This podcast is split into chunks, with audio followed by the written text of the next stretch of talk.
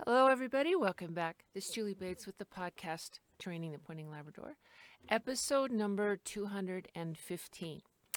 And in today's episode, the season is uh, definitely winding down, other than we just had the Master National, Derby Nationals this week, National Open is next month. So things are next, the last pointing lab test is this coming weekend uh, on the East Coast. So things are winding down and hunting season is already ramped up. I had duck opener last this last weekend.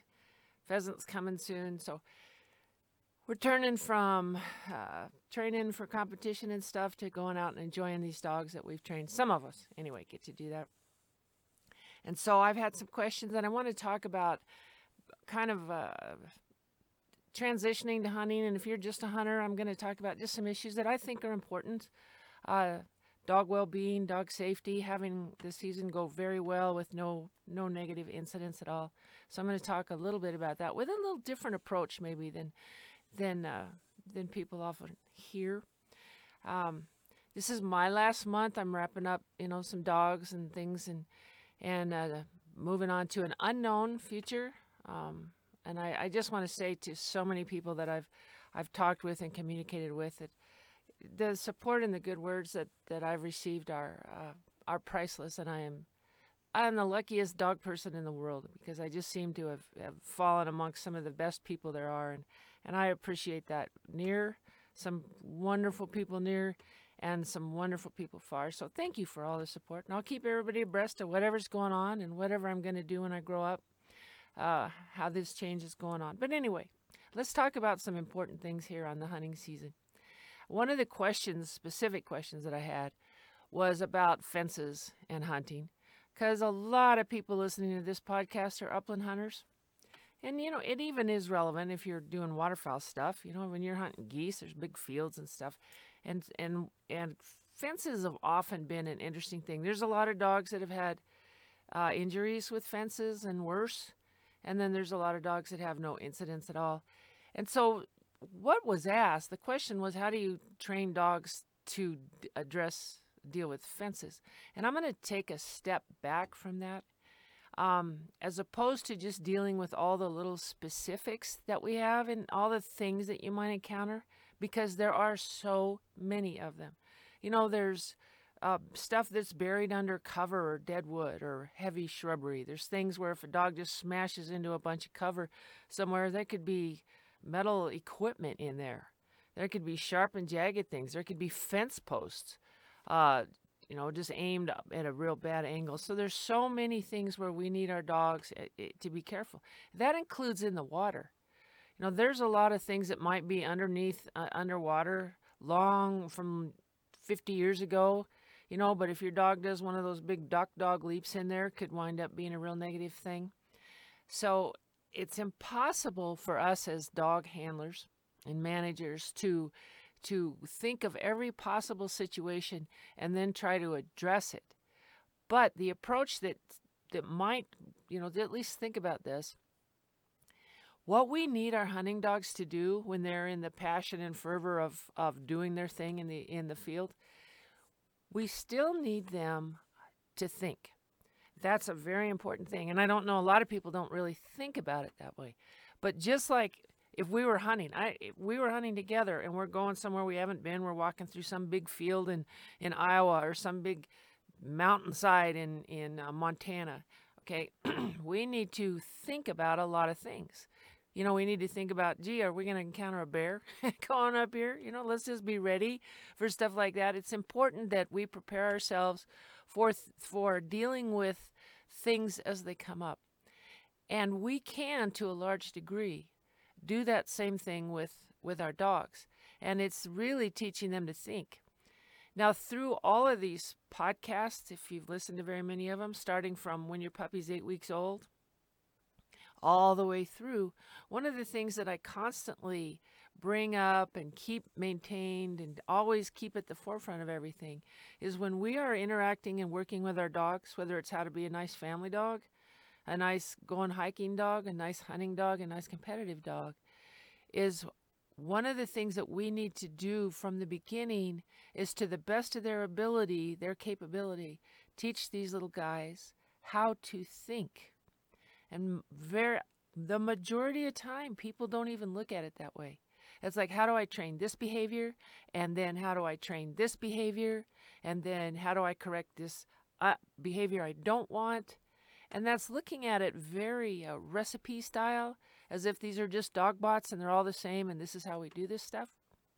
So just like you and me, just like when we were kids, just like our own kids, if we can get these get these people and these dogs to think, use their head instead of just wildly engaging in whatever behavior or whim they have, if we can teach them to think, that's probably the most powerful safety thing you can ever do with a dog. And I'll give you an example. And I'll use a I use a fence and a ditch and a lot of things that I've personally experienced with dogs. So if a dog, we all develop, we want a passion. For those of us with retrievers, we want the passion for retrieving because that's what makes them want to go hunt for upland birds. That's what makes them want to jump into the cold water and go get that duck or go 300 yards across that corn stubble field to get the goose that's not quite dead yet, is that high desire to retrieve. So we want that.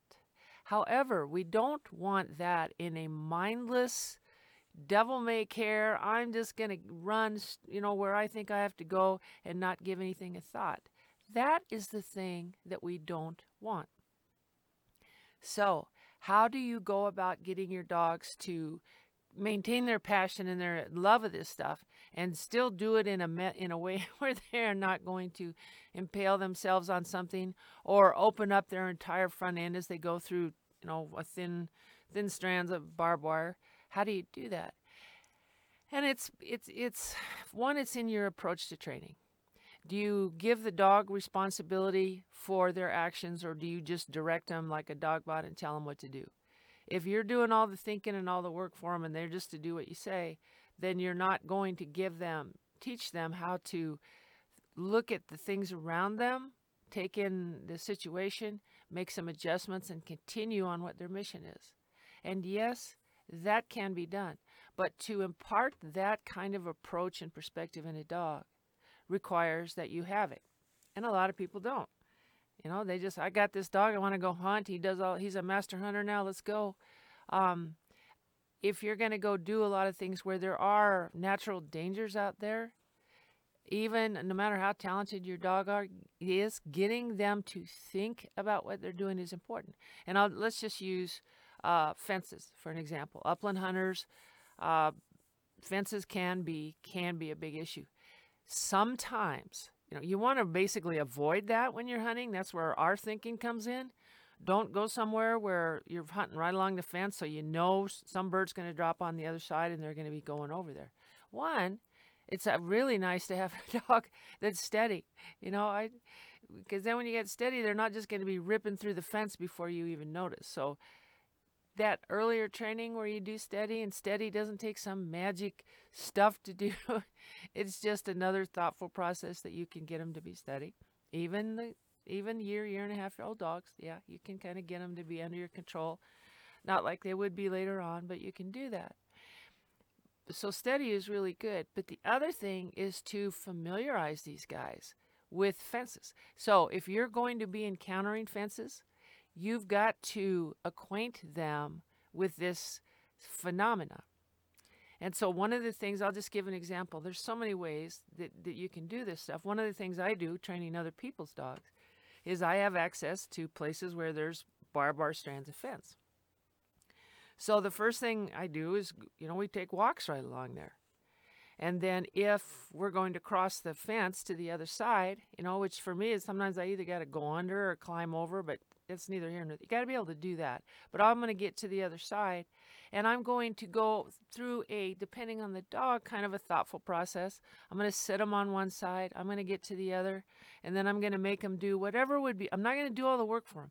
You know, like if you just spread the strands so wide that again, they can come through without thinking about it. Spend some time. You got strands and, and teach them to go under. You know, and that might not be easy. It might even take a, you know, a dog treat down there to, and teach them listen you just need to go under this fence you need to go underneath if you possibly can you don't want them to just just go straight through because you know there's obvious reasons, particularly if it's you know there's not much distance between the strands of barbed wire.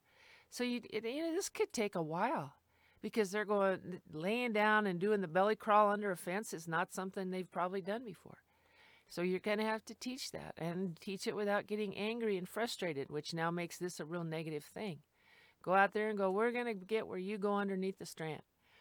And pretty soon you figure out a way to do it with your dog where they you can do that. And then you sit them and you go on the other side and you teach them and you walk along further. And then you can go down a little, you know, in another place, get on the other side, make them wait, then have them go underneath. Maybe that session, maybe the next session you do it, you can just cross over without making them stop and see do they understand this thing about taking the fencing into account and going underneath it, etc., etc. So if you go about this, preferably when you're doing a walk throughout the year, you can do that and begin to teach them to identify a fence. That's step number one. Well, there's a fence. Two, slow themselves down because you've always made them encounter the fence, slow down, think, look for the place to go underneath, and then do that.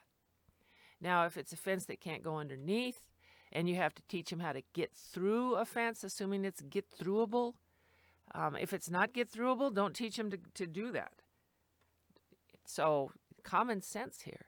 But you can see this approach pretty soon when they encounter a fence and then do a different fence, not just that one, so that's just specific to a location. Teach them to identify a fence, step one. Two, slow and stop, look at the situation and figure a way to get through it. That can be something that you be, that becomes a habit in a dog. And then you can even do some stuff close in where you can control the situation where you throw a bumper over. Teach them to go to the fence, stop, go underneath, or however is the best way to get through it, go get the bumper, come back the same way. So, in many, many instances, you can acquaint the dog with some situations and then teach them to take a thoughtful approach to it. Takes a little bit of time, takes a little bit of effort. It's worth saving the life or extreme vet bills and injury uh, to a dog. Now, the same thing goes for for um, I, am going to say pieces of, of you know heavy cover down trees stuff like that. You can take the very same approach with that. Teach them to one stop and identify the situation look at it don't just mindlessly do stuff and then you got your bumper teach them to go around it under over whatever is appropriate but not just straight at. We don't want the straight at. This also goes people for ditches and things like that. because I know of some dogs that have been killed jumping across a ditch and and misjudging it or you know just seeing it before it was too late and having I some killed killed doing that. So I love to show dogs ditches and do the same thoughtful approach to that. To look at the situation, um, identify it, look at it, take it in, and then make the adjustment to it. So you can do that with ditches. You can do that with unknown water. You can you can always do that. For one, if you're hunting somewhere where you know you've got some piece of water that you don't know very well, you do need to go look around and make sure there's not some buried something that car under there or some old piece of equipment or some big piece of metal because it's very you don't want the dog into a piece of unknown water no matter how cool it is to launch out to that thing where they're going 10 feet out there in the air and then coming down hard in the water. So in hunting, if it's a, you know, uh, the ponds I have out front of my place, there's no place they're in danger, and I'm fine with the dogs running and jumping in there. But when they're somewhere new, then we gather up and inspect things, and I don't want them doing the big launch. So people that love that big water entry, I've never been one to rant and rave about that because there are places where that is not a behavior that you want. So I'm not going to get them not to to joyfully jump into the water, but I'm going to teach them for the hunting situations. When there's water, let's just take a let's go look at it first. Let's take a if you can. And if not, you know, you've got to require that they have a relatively conservative uh, approach to getting in the water. Once they're in and swimming, then their speed is way down. There's no gravity flinging them onto something. You're a lot safer. But that initial water entry needs to be something that you really think about. And there's so many situations, you know, again, pieces of downwood, just stuff. Teach them not to just mindlessly. Everybody loves the high drive, high passionate dog. We all love that. In hunting, we need to moderate that for safety. Just like you've got to moderate your craziness about loving to go do this, so do these guys. And you can practice those things by teaching them how to think about this stuff. Now, one of the other things, one of the, one of these questions that was asked, was encountering something uh, unexpected while you're while you're out doing this. And there's a lot of unexpected things that you can encounter. Skunk families, right? Uh, a young deer that was nestled down somewhere and then pops up and takes off. Uh, all kind, probably stuff I don't know. Coyotes that are hunting your dog as you're out hunting. That's another thing that could happen.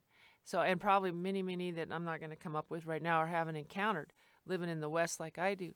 Uh, but there's unexpected things, there's stuff that when you're out hunting, you don't consider. You know, encountering other animals, encountering a stray dog, encountering all kinds of stuff. Encountering uh, one of the questions that was in this deal was some there were some injured birds from other hunters, I assume, or something, and then you encounter other people's birds, and then what what happens then? So this is not. Uh, I don't think it's uh, that big of a deal, really. I mean, it is, but what you want to do, because that's just like in competition. When you're competing, you know, wow, weird stuff can happen that you never, you know, some some other but a dog from another state comes running right through your set of marks. I mean, all kinds of crazy things can happen. So instead of being upset about whatever the situation is, whatever came up, the wounded baby deer that now your dog is off the hunt and is now obsessed with this thing that's trying to get away, and then I've got an injured animal. I'm like, oh, what do I do? Is to step back and kind of keep the big picture in mind before you even go hunting and before you go into these situations. There's a lot of things you can encounter, a lot of things. Some of them that you're not going to be able to think of, and some of them you've encountered before. Other people, other animals, weird stuff, injured stuff, um, all kinds of things. Know that at any point in time, anywhere you are, that could happen.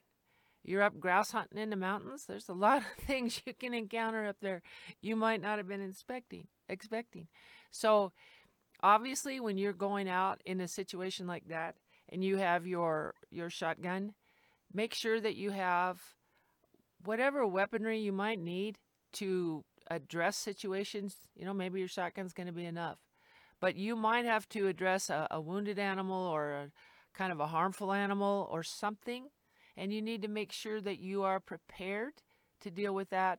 You know, we used to when I was living in New Mexico, and you'd be out. Man, the coyotes want to join you on your deal, and so they had to be, they had to be scared away, seriously scared away, uh, a lot of times when you're out with your dog. So there's just a lot of situations, and knowing it's coming, make sure that you can deal with it with the equipment that you have instead of you know getting wildly upset the other part of that when you deal with these situations is one you must have control of your animal i will never understand as long as i live. Upland dogs that are 400 yards away and you're not sure where they are but you got your garmin so you can see it on your watch. Um, I, the safety part of that for me is just untenable. I can't i can't do that. So you want to make sure that your dog is under control, that if you need to call them back to you or call them off a chase, that you can. If your dog has suddenly found that wounded deer and is obsessed with that, you have to be able to call them to you and stop something from happening there that you don't want to have happen. You may have to go address that wounded animal, but your dog doesn't need to do it. So, having even a young dog, You've got, don't go out in the field with these situations can come up without having control of your animal.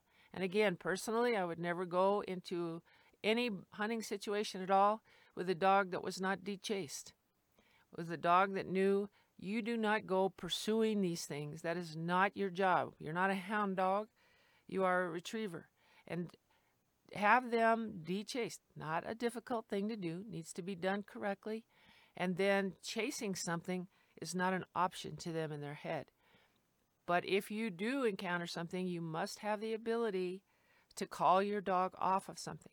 So, all the people that say, Oh, I don't even put a collar on my dog anymore, we don't need it, I would never do that. I would never do that. Doesn't ever mean I'm going to use it. But there may be a situation come up that I was not expecting, and I need to be able to have the ability to call my dog to me to keep them out of some kind of trouble. So I think that that's a very important thing. So whatever you encounter in terms of of unexpected wildlife or crazy people and their crazy dogs, be able to get your dog back to you, be able to make sure your dog is safe, and then make sure that whatever the other situation is, you can handle it. You know, you've got a weapon with you, you've got a gun in case something bad happens. But just know that sometimes screwy things can happen and you want to be able to prepare for that. The other thing is when you're out in the field, whatever you're doing, I don't care if you're sitting in a lay down blind for hours or you're walking through a lot of fields.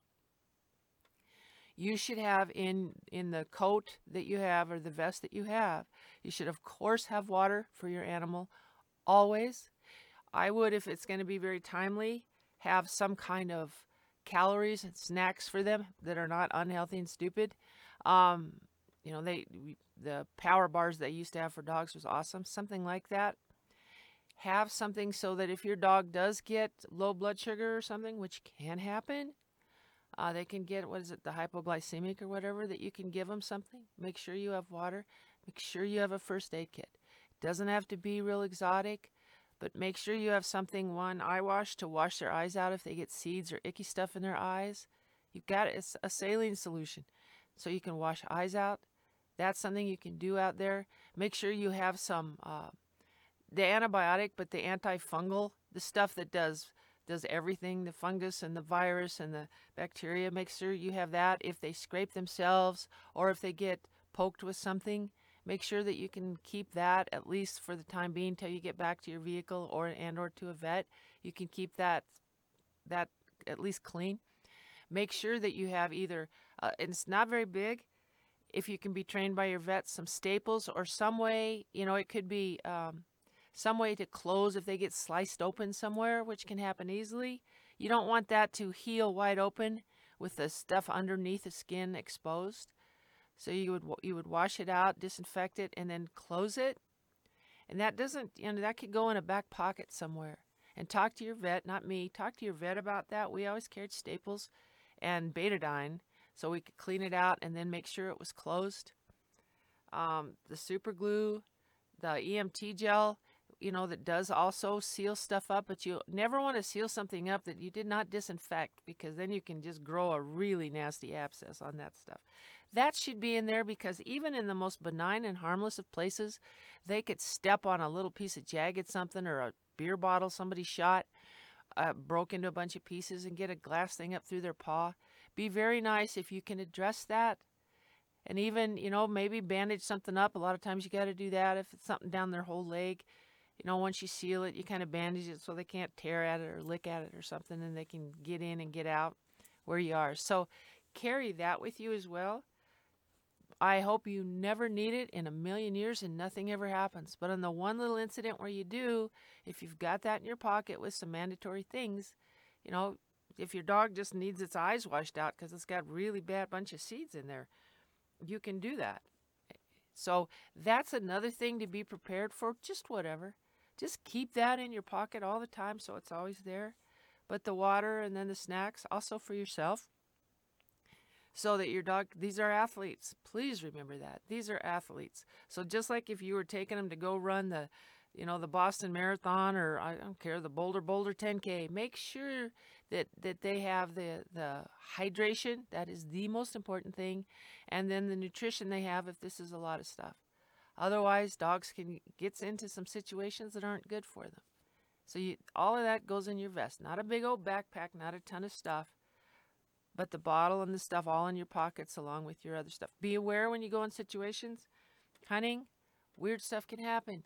Just weird stuff can happen. Know that ahead of time.